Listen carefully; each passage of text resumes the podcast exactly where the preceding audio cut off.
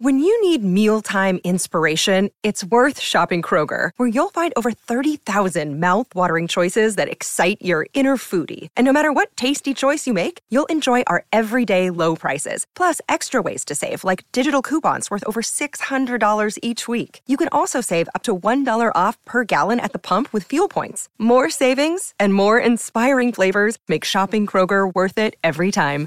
Kroger, fresh for everyone. Fuel restrictions apply.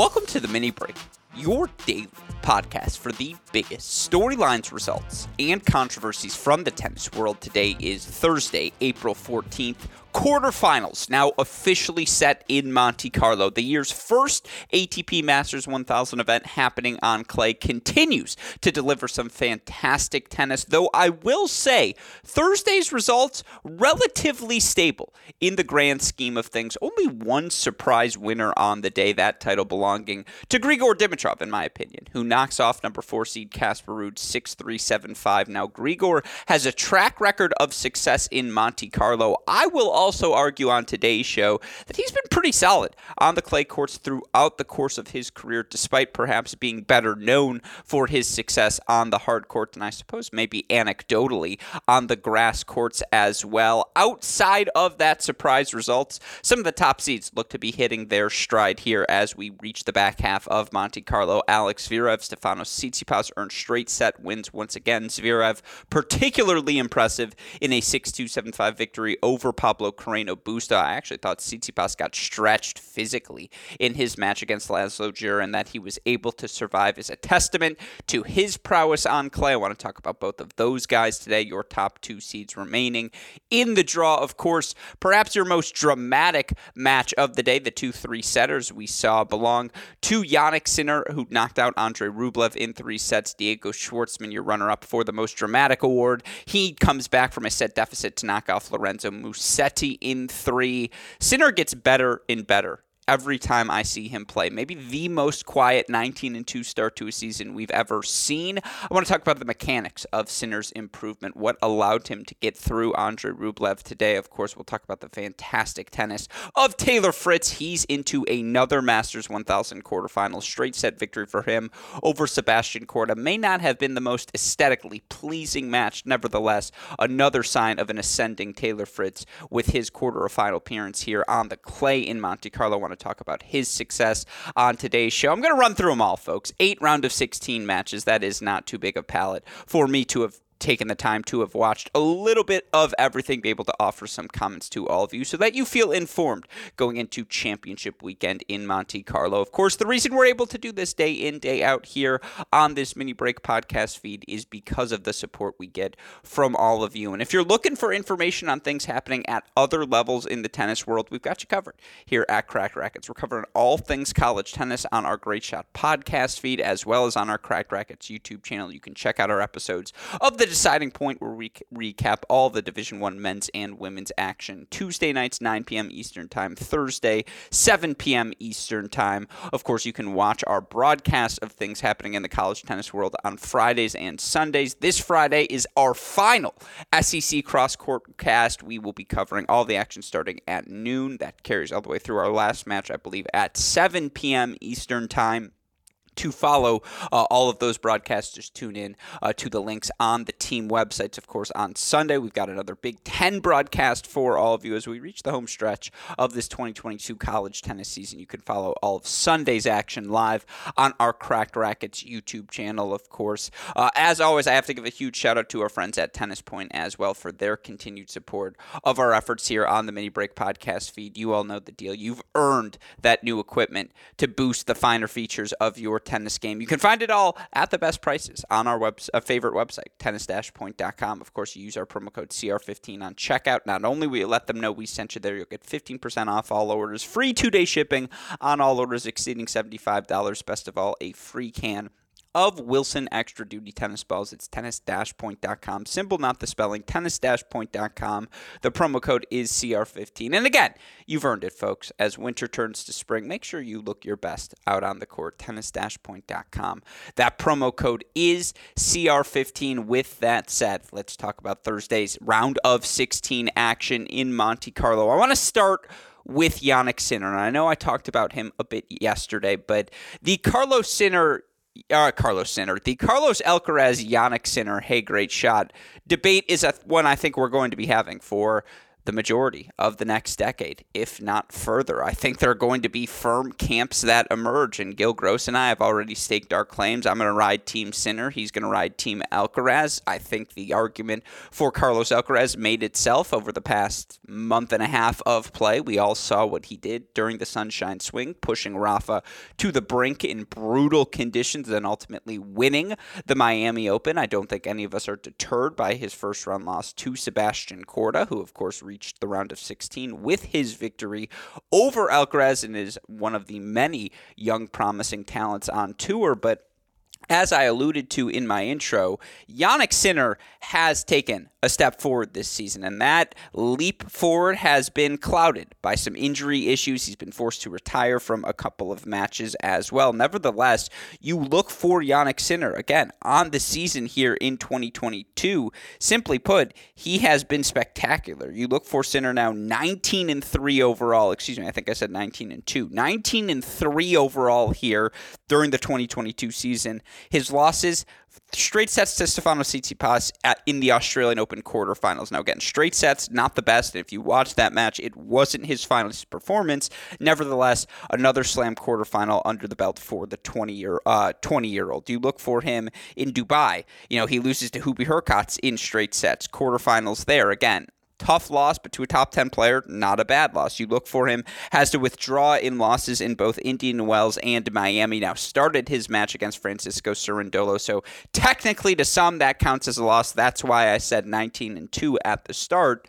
19 and 2. He's 20 freaking years old. Doesn't turn 21 until mid August. He's already 19 and 2. You look for him over his last 52 weeks. Jannik Sinner, 53 and 19 overall. That's a 74% win percentage. He's holding serve 82.4% of the time, which is a career high for him and a top 25 number. He's breaking serve 28.1% of the time, which is not a career high for him, but nevertheless is a top 25 number. You look for Jannik Sinner here in 2022. He is one of just eight players to rank top 20 in both hold and break percentage. And guess what? When you're 19 and 3, you're going to be one of the best 8 players in the world. You want to go by the points accumulated. I think that's fair as well. Jannik Sinner right now 10th in the points race towards the year-end finals. We know with Jannik Sinner he has the power to hang at the highest levels of the ATP Tour. You watch him bash forehands from the baseline when he has time or drive through his backhand cross court. He's one of those few players who not only can snap a winner down the line with his backhand changing directions, but can straight up just get the ball by, beat you to the spot cross court, even if it's amid a neutral rally as well, if he has enough time. Jannik Sinner, no one has ever doubted his firepower.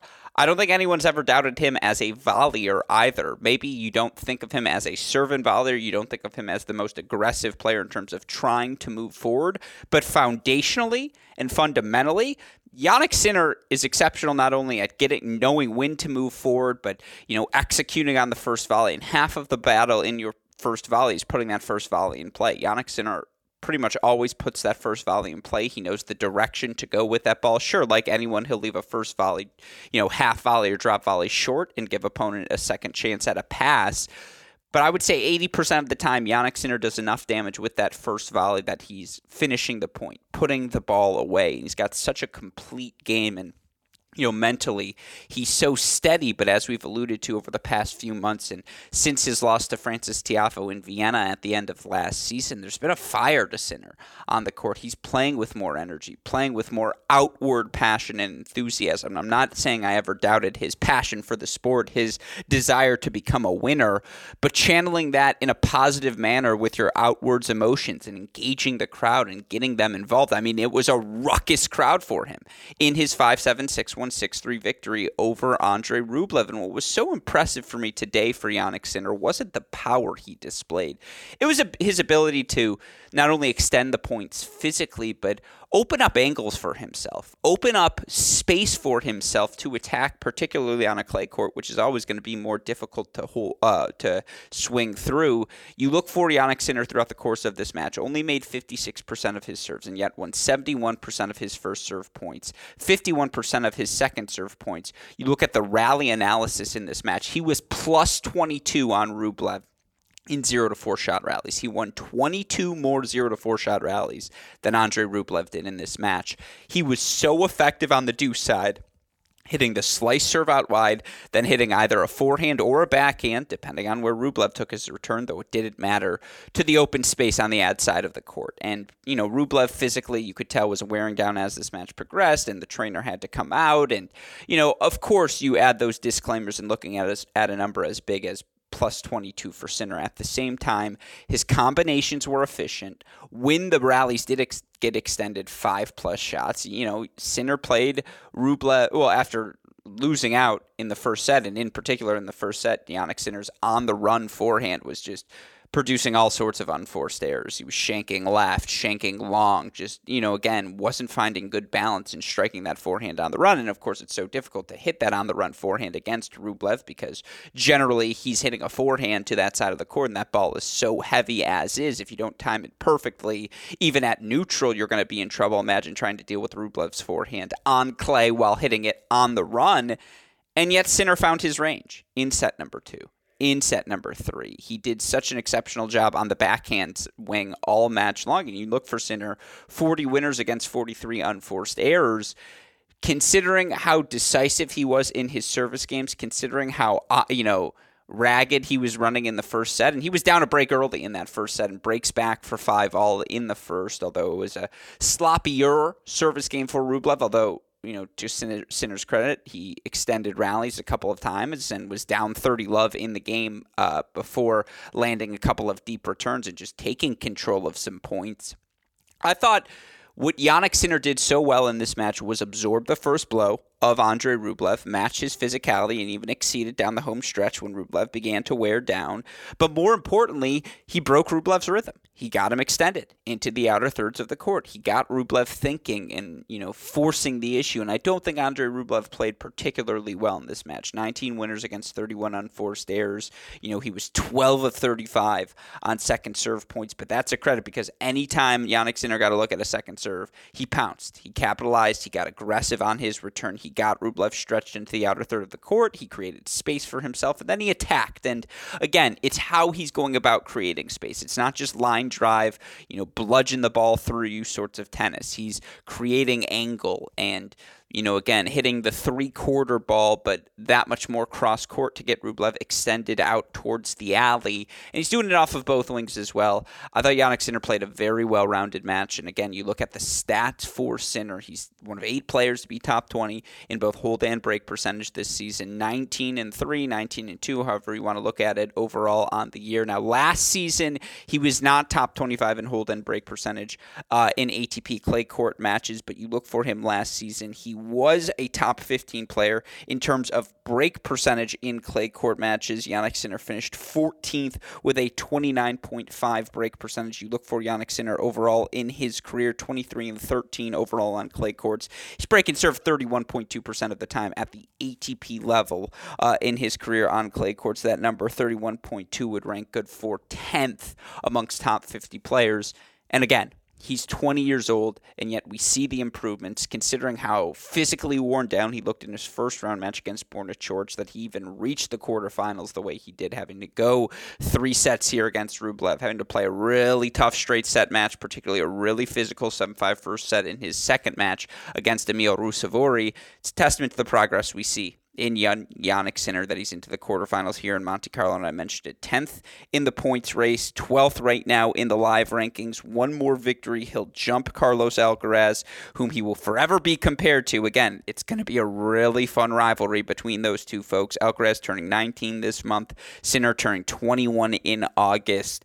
Yeah, It's going to get fun, folks. Sinner will jump him with one more victory in the quarterfinals, but of course, coming up next, he's got, and what a brutal stretch this has been for Sinner. Borna Coric, round number one, Ruusuvuori, round two, Rublev, now round three. Now he's got Alex Zverev in round number four, and I suppose I'll go I'll, I'll match by draw partners here, and I'll talk about the Alex Zverev match. Zverev a straight set victory over Pablo Carreno Busta, uh, six two seven five to advance to the quarterfinals. Again, just another successful result for Alex Zverev on the clay. And you know, if you look at the stats for Zverev, clay courts has been where he's had the most successes throughout the course of his career. Now, of course, the most prominent success comes at the U.S. Open, where he made the final in 2020, or the multiple year end titles he's won on indoor hard courts. You probably throw those titles into the mix as well, but you look for Alex Zverev in his career 320 and 144 overall in ATP matches, 69% win percentage. By the way, he is the player most likely to get to that 500, 600 win plateau, or uh, I suppose level that only like 30 players, 50 players in tennis history have reached, and Alex Zverev is already on well on his way to reaching those sorts of numbers, being a top 20 sort of all-time wins leader uh, by the end of his career. He's 197 and 91 on hard courts. It's a 68% win percentage. He's 95 and 37 on clay. 72% win percentage. You look for him overall in terms of points won. He's the same player on both surfaces, winning 51.9% of his points. Now, the hold percentage dips a bit on the clay compared to the hard courts. The break percentage, as one would expect, rises.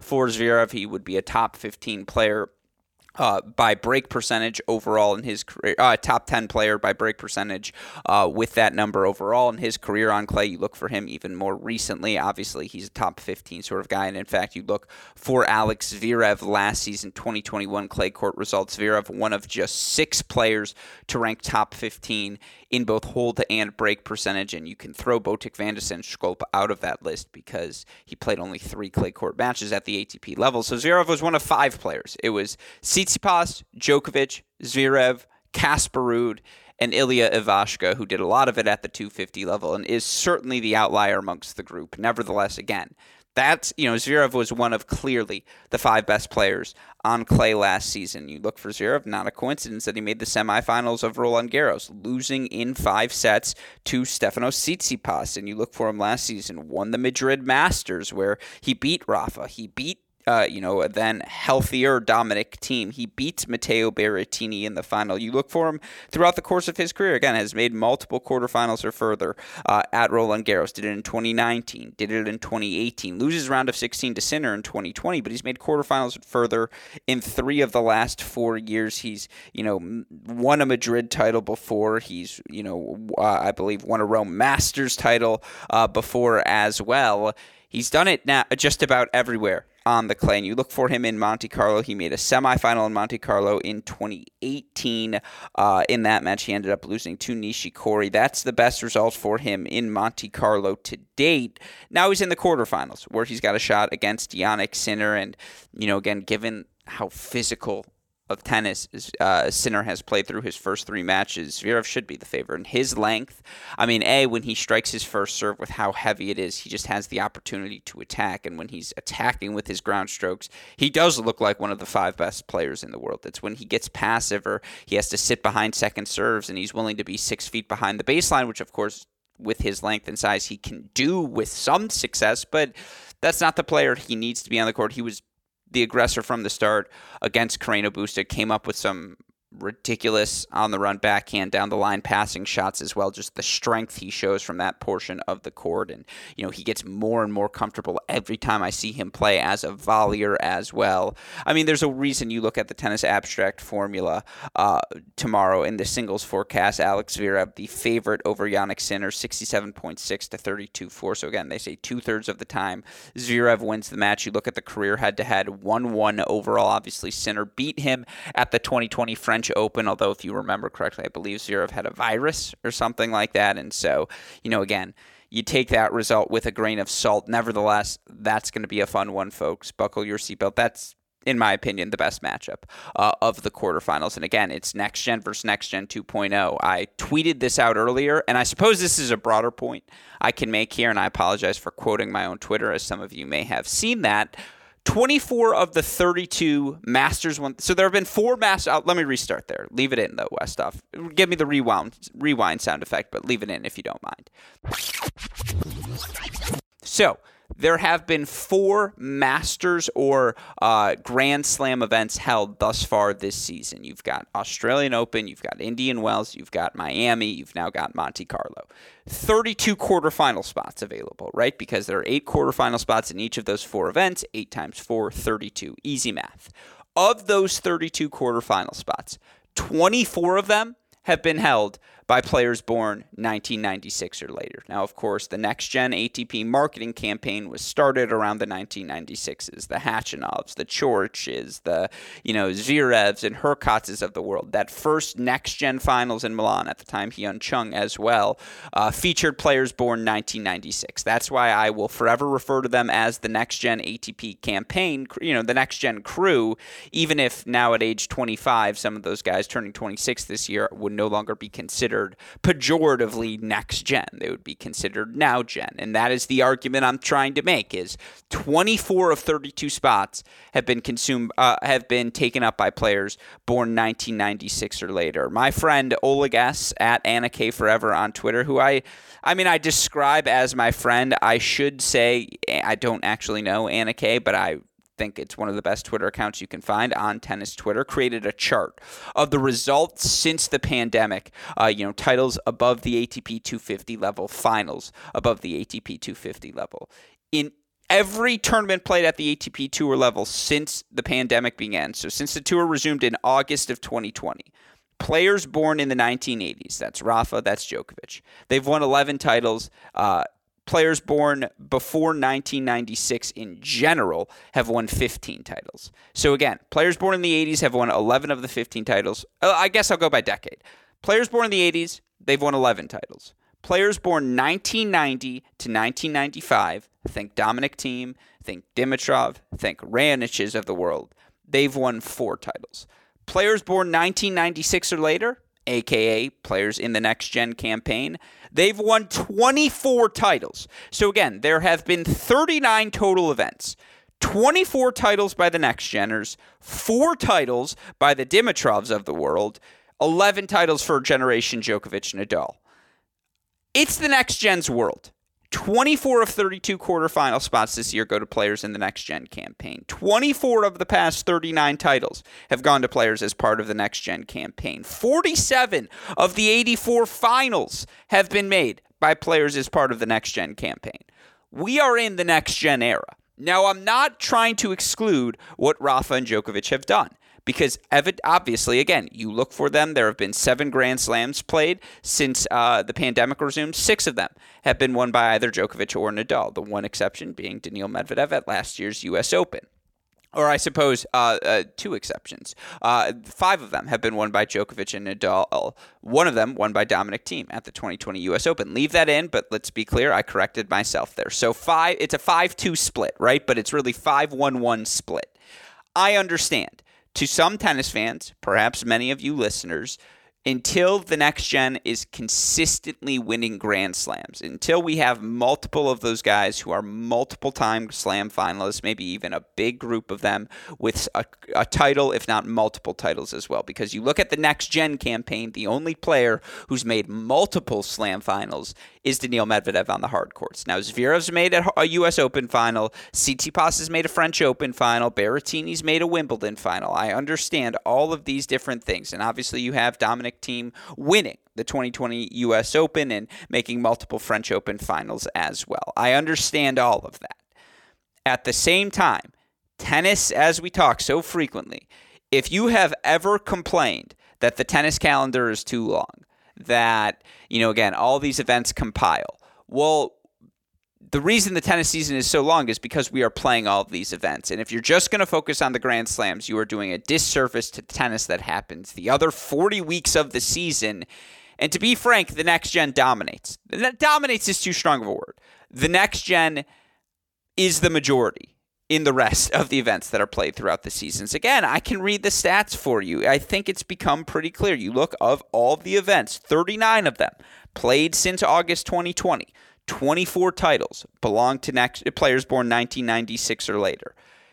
Only four of them belong to players born 1990 uh, to 1995. Those players who are now what? If you're born 1995, I can tell you I'm 26. I turned 27 later this season. The players who are, you know, that five year range, 26 to 31, which I think many would consider the prime of a career right now, they've won four of the last 39 titles. 1996 or later, they've won 24. That is a six fold increase, folks. 600% more winning from the next Jenners than the lost Jenners. Yes, I understand. It's Djokovic, and Nadal, still very much players to beat at the Grand Slam. And if you want to say it's the next gen era plus Djokovic and Nadal, I can't I can't knock you for that. The big three era, that's done. Federer, respectfully, and I know he's injured, not a part of the equation week in, week out. Andy Murray still fighting his tail off, but that Big Four era is done as well. It's now the next gen era. And I think the first three chapters, five chapters of the next gen era will be a discussion of how difficult it was for so many of these players to overcome two of the three greatest players of all time in Nadal and Djokovic. Certainly, that is a major part of the next gen era storybook. At the same time, it is the next gen era. The numbers say it. The eye test say, says it. This Monte Carlo run says it. I believe there have been more titles won by players born, and yeah, this is from Oleg as well. Shout out to uh, for the stats at Anna K Forever. Um, there have been more players who have won titles born 2000 or later than there have been born 1990 to 1995. The Kordas of the world, the Alcarazes of the world, the Sinners of the world, the Felixes of the world, they're all coming as well the next gen era is upon us. And that makes for a really exciting time right now, in my opinion, as tennis fans, because I think viscerally you can feel that generational shift. And I know it's we're all resisting it because we're all so accustomed now to a decade plus. It's Federer, it's Djokovic, it's Nadal. We'll figure out the rest later. Yeah, Djokovic, Nadal at the biggest events, it's those two, and we have to figure out who else is in the mix. But that's where we're at at the slams. Everywhere else, the next gen era is officially upon us. With that said, I apologize uh, for the tangent, as I am prone to do from time to time here on this mini break podcast. Let's get back to the action happening in Monte Carlo. Of course, by the way, if you have any thoughts, is the next gen era upon us? Is it not upon us? What do you need to see to be fully convinced? Maybe it is another player winning a slam title. Maybe it's someone consolidating and winning multiple slam titles. I can understand all of those lines of thoughts. I'm not going to knock you. I just want to hear it. And so, of course, at AL Gruskin, probably the easiest way uh, to reach out to me. Honestly, I probably check that more than I check my text. So uh, feel free to, or of course, leave a comment se- in the sec- comment section uh, on Apple, Spotify, wherever it is you listen to this podcast. With that said, let's get back to Monte Carlo. Hey, it's Kaley Cuoco for Priceline. Ready to go to your happy place for a happy price? Well, why didn't you say so? Just download the Priceline app right now and save up to 60% on hotels. So, whether it's Cousin Kevin's Kazoo concert in Kansas City, go Kevin, or Becky's Bachelorette Bash in Bermuda, you never have to miss a trip ever again. So, download the Priceline app today. Your savings are waiting. Go to your happy place for a happy price. Go to your happy price, Priceline to talk about uh, Taylor Fritz, who again another round of uh, another round of 16 victory for him at a Masters 1000 event. You look for Taylor Fritz since having knee surgery after last year's French Open.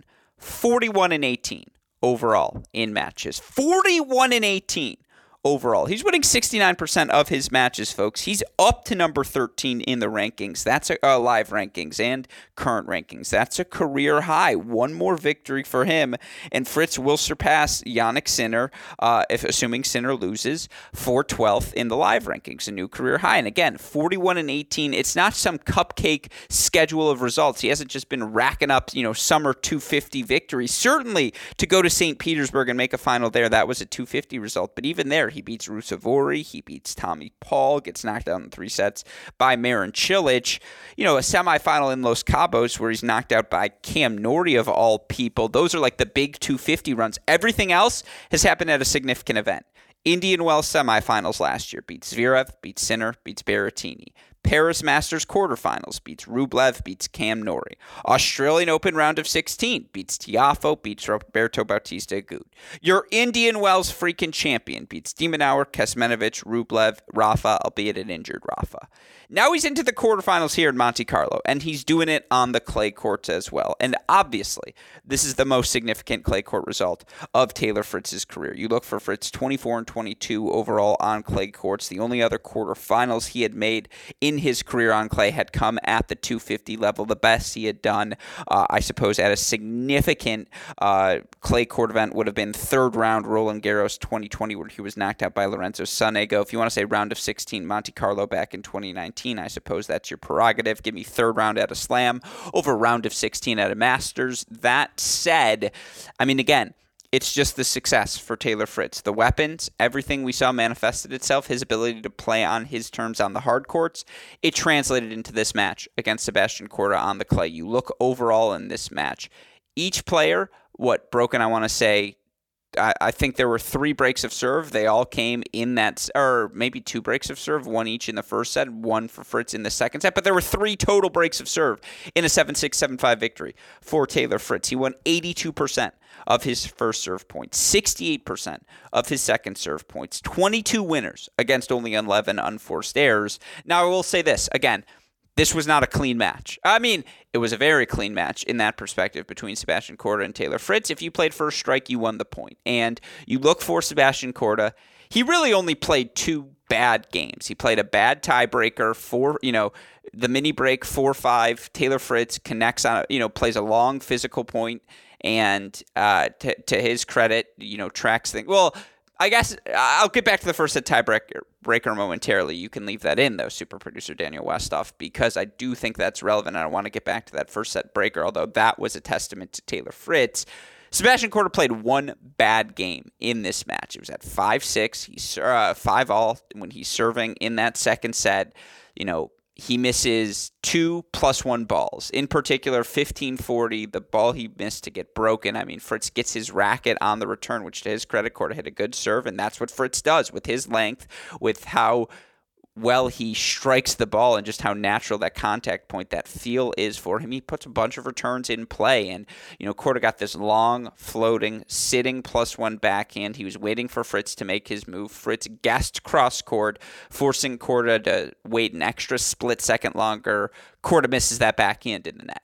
Korda makes that ball 96 out of 100 times. That was one of the four errors at 1540 on set point. But that error was not why he lost the match. It was the three previous errors. He missed a plus one ball at 15 all, an ill advised drop shot attempt that ends up in the net at 1530, which was a credit to Fritz for extending that point physically, but it was a missed drop shot ultimately for Sebastian Korda. And then, you know, again, Fritz hits one, you know, one extended rally where he hits a really good backhand deep into the corner that gets Korda frustrated, but, uh, and eventually draws an error from Korda. But, you know, again, three unforced errors from Sebastian Korda at five all. That was the game he wants back. Two of them on plus one balls, one of them on an Ill, Ill advised drop shot. Like that's the game he wants back more than anything. The breaker that Fritz won, that was a testament to Taylor Fritz. Gets his first mini break to go up four two by taking a backhand return early on the rise, just getting it deep at the feet of Korda. Draws an error. I wouldn't say unforced. I would call that one a forced error.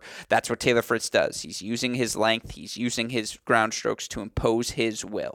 Second point, 4 5. They play a long rally. That, Fritz's credit, he looked better as a mover on the clay, was doing a little bit of better job sliding into his shots, was getting good length, good depth on his ball, good uh, elevation over the net, even when stretched in the outer thirds. He extended a rally at 4 5 against Sebastian Korda, and then, you know, ultimately is able on the run deep in the outer third of on the backhand wing to hit a really good backhand down the line with depth that eventually draws a Korda error. And then at 4 6, Korda dumps a plus one forehand. All of a sudden, Taylor Fritz has himself the first set breaker.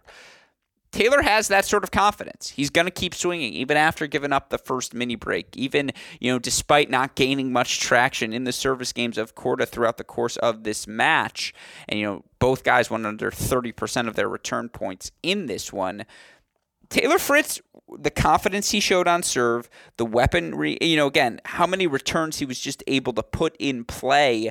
He gives himself a shot in every match that he plays now because, again, those weapons are translating now, uh, in my opinion, uh, in my opinion, to regardless of surface and, you know, again, he was able to keep pace with Sebastian Korda on serve. He was able to find his opportunities as a returner. I do think he's moving better, even if he still does look a bit uncomfortable moving to the outer thirds, moving laterally on these clay courts. He's not a good mover. He's fine. He's fine. But with his weapons, fine is good enough. And again, you look for Taylor Fritz now since the French Open of last year, 41 and 18 overall. That includes quarterfinals or better at Masters events in Indian Wells twice, once a semifinal, once a title for him, a quarterfinal in Paris last year. Now he does it on the clay courts in Monte Carlo.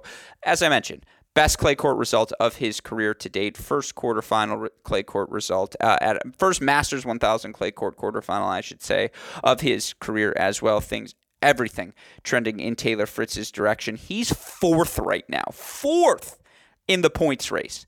That's what an Indian Wells title will do for you. That's what a quarterfinal in Monte Carlo will do for you as well. A second week at a Grand Slam. Taylor Fritz right now, I mean, again, does not have a lot of clay court points to defend from last season. He could be heading into Wimbledon either with a shot to be top 10 in the world or straight up he could be a top 10 seed at the 2022 Wimbledon. That's how good Taylor Fritz has been to date. And, you know, you look for Taylor Fritz now. Uh, on paper and by the tennis abstract singles forecast, he's the favorite against Alejandro Davidovich Fokina. Davidovich Fokina, another exceptional win, straight sets for him over David Goffin. Here's the thing for Davidovich Fokina, who I mentioned this earlier in the week. He is now 18 and 10 since uh, the tour resumed post pandemic in clay court matches and uh, at the ATP level, and that includes a quarterfinal in Monte Carlo last year. That includes a run to the quarterfinals of the French Open last year as well, where he freaking beat Casper Ruud in five sets. And, you know, obviously he got the three set win over Djokovic to back that up with the straight set victory over David Goffin for him to make 82% of his first serves in this match and just, you know, keep a ton of pressure on David Goffin uh, in Goffin's return games because Davidovich Fokina does put so many returns in play. He is so athletic, such a well-rounded skill set, but and shows a little bit of flash. Again, I think there's a little Spider-Man meme to this matchup between Goffin and Davidovich Fokina. I think Goffin's a bit more reined in, a bit wiser in his shot selection at the same time, it was the athleticism, the explosiveness of Davidovich Fokina that won out. And again, some credit to David Goffin. This was his eighth match in about 11 days. He was coming off of the Marrakesh title. You look for Goffin now in the ATP Live rankings, as I mentioned yesterday. He's currently at number 49, which just gets him into the ball game for everything coming up here over this European clay court stretch. That said, with this quarterfinal appearance, Davidovich Fokina backs up some much needed points he got last year. And again, he has French Open quarterfinal points coming up later this season. He still has Rome round of 16 points to defend from last year, Estoril semifinal points to defend from last year he's got a massive opportunity tomorrow against Taylor Fritz. And just again, given the athleticism, Davidovich Fokina, how fluid he is as a mover, I think he's going to be able to withstand the first strike of Fritz if he's disciplined and not erratic in the outer thirds, he can get Fritz stretched as well because he has that sort of firepower. Now he's going to need to land a bunch of first serves like he did today because Fritz will devour that Davidovich Fokina second serve. And there will be a lot of times when, you know, again, Davidovich Fokina leaves the ball short. Fritz will capitalize on that. Fritz has even more firepower. But give me Davidovich Fokina tomorrow, who is the underdog, again, according to the Tennis Abstract singles forecast, but according to the bookmakers. I'm actually curious about this. Right now in Monte Carlo, who are your underdogs? Let's see. Right now, Taylor Fritz, the slightest of favorites, minus 120 to Davidovich Fokina's minus 105. By the way, right now, Zverev minus 225 to Sinner's, uh, Sinners plus 180. Mmm. Davidovich Fokina minus 105, or maybe you even like the game spread better. Well, it's plus half a game at minus 120. Now, take the money line at that point. I think Davidovich Fokina earns the victory tomorrow. That said, I keep doubting Taylor Fritz. He keeps proving me wrong. You just think at some point this is going to end. It hasn't. Taylor Fritz is on fire. There's no reason to think it, it would end tomorrow, just given the success he has had. But again, that's uh, where things stand. That's your top quarter of the draw. Uh, again, we were all expecting, like, you know, again, sh- the shot is, uh, or the chaser is Djokovic Alcaraz. The shot is Fritz first Davidovich Fokina. And honestly, I'm pretty excited still for Fritz Davidovich Fokina. It may not be the sex appeal of Djokovic Alcaraz. It's not too bad either, given how well both of those players are playing. But again, with that said, I want to move on, talk about the other uh, matchups we saw on the day. Let's move next now uh, to Grigor Dimitrov, who just quietly has maybe been the most impressive player uh, of this Monte Carlo event. And I know some of you will think in your head, certainly those of you who have been on tennis Twitter will say, well, hasn't Grigor Dimitrov had success in Monte Monte Carlo before? He absolutely has. You look for him in Monte Carlo, a place where he trains in the off season. He's made the quarterfinals here in 2013. He made uh, quarterfinals here 2015 as well. I believe one, uh, yeah, semifinal run for him in 2018 he's always had success at this surface. It's a place he's extraordinarily comfortable, and obviously for any pro player who spends the majority of your life on the road to have the opportunity to play a tournament where you can sleep in your own bed, I mean, imagine for all of you, I some of you listeners, I'm sure, played tournaments competitively. Imagine how different it is when you get to play locally. Wake up in your bed, maybe you have an exercise bike, you hop on for 30 minutes, you have your routine, you know where your coffee machine is, you don't have to eat the powdered eggs in the hotel uh, breakfast, all these different things. That's what Grigor Dimitrov gets this week. That's why he's always been successful in Monte Carlo. But oh my God, did he move well against Casper Ruud in his 6 3 6 5 victory today. And you look at the numbers for Grigor, who went 27 of 29 on first serve points, a 93% conversion rate. He found a first forehand just about every single time. And I don't have the exact numbers, but I think on 17 of those 27 first serve points won, he had a first forehand, essentially for a winner. He makes 23, uh, hits 23 winners against 16 unforced errors. You know, Casper only 12 winners against 15 unforced errors. Dimitrov didn't give him anything to work with, and early on, Casper was doing what anyone would do to Grigor Dimitrov on a clay court. Heavy topspin, elevated topspin, get that ball high on the one-handed backhand of Grigor. It didn't freaking matter. Grigor was everywhere. He was so fluid on that backhand wing, came up with a couple of ridiculous scoop shots. The on the run backhand down the line passing shot he hits uh, for uh, to earn the break. His first break in that first set was just stunning. And then you know Casper Ruud you know, tentatively starts attacking the forehand, but Dimitrov was lights out on the forehand. And it's just from a movement perspective, the fluidity we're seeing from Grigor right now. This is when he's at his, you know, most dangerous is when he is this fit, is when he is this confident, because when the feet are there, he's always been able to make all these different shots in the books. He just, again, is a special athlete. And so I know I ripped on the 1990 to 1995 players in my next gen era rant, but look, Grigor's made two quarterfinals or better at the big four at four of the big events, right? He makes quarterfinals at Indian Wells, now quarterfinals here in Monte Carlo. And as I alluded to in my intro, he's actually been sneaky good at clay courts throughout the course of his career. Now, he's won 60% of his ATP matches, 355 and 236. Zverev's going to pass Dimitrov pretty damn soon uh, in career ATP Tour victories. He's 240 and 154 on hard courts. That's a 61% win percentage. He's 77 and 55 on clay. It's 58% win percentage. So again, a 3% difference for him between hard courts and clay. You look at the numbers, he wins 0.1% fewer points overall on clay court matches than he does in hard courts. He's at 51.3% of his total points won on clay, 51.4 on hard courts. Yeah, the hold percentage uh, dips by about 3%. The break percentage, though, jumps by a corresponding 2.5-ish percent. I mean, again, you give him a little bit more time on that backhand wing. When he's fit and moving his best, guy's just a nightmare, and he's so fluid as a mover. God, the flexibility and just the different angles he's found, how well he served. Again, he lost two points on his first serve in this match.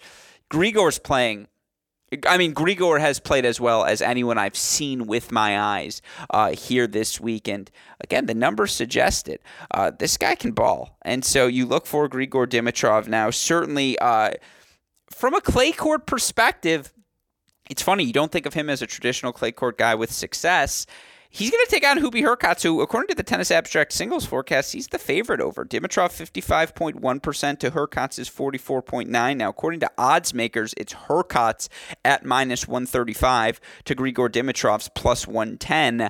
I think that's indicative of the serving performance we've seen from Hurkacz over the past couple of days. And I mean, 766 love victory, I believe, over Albert Ramos for Hurkacz to advance. Let's see, was 766, uh, 7662, excuse me, over Ramos to advance here to the quarterfinals.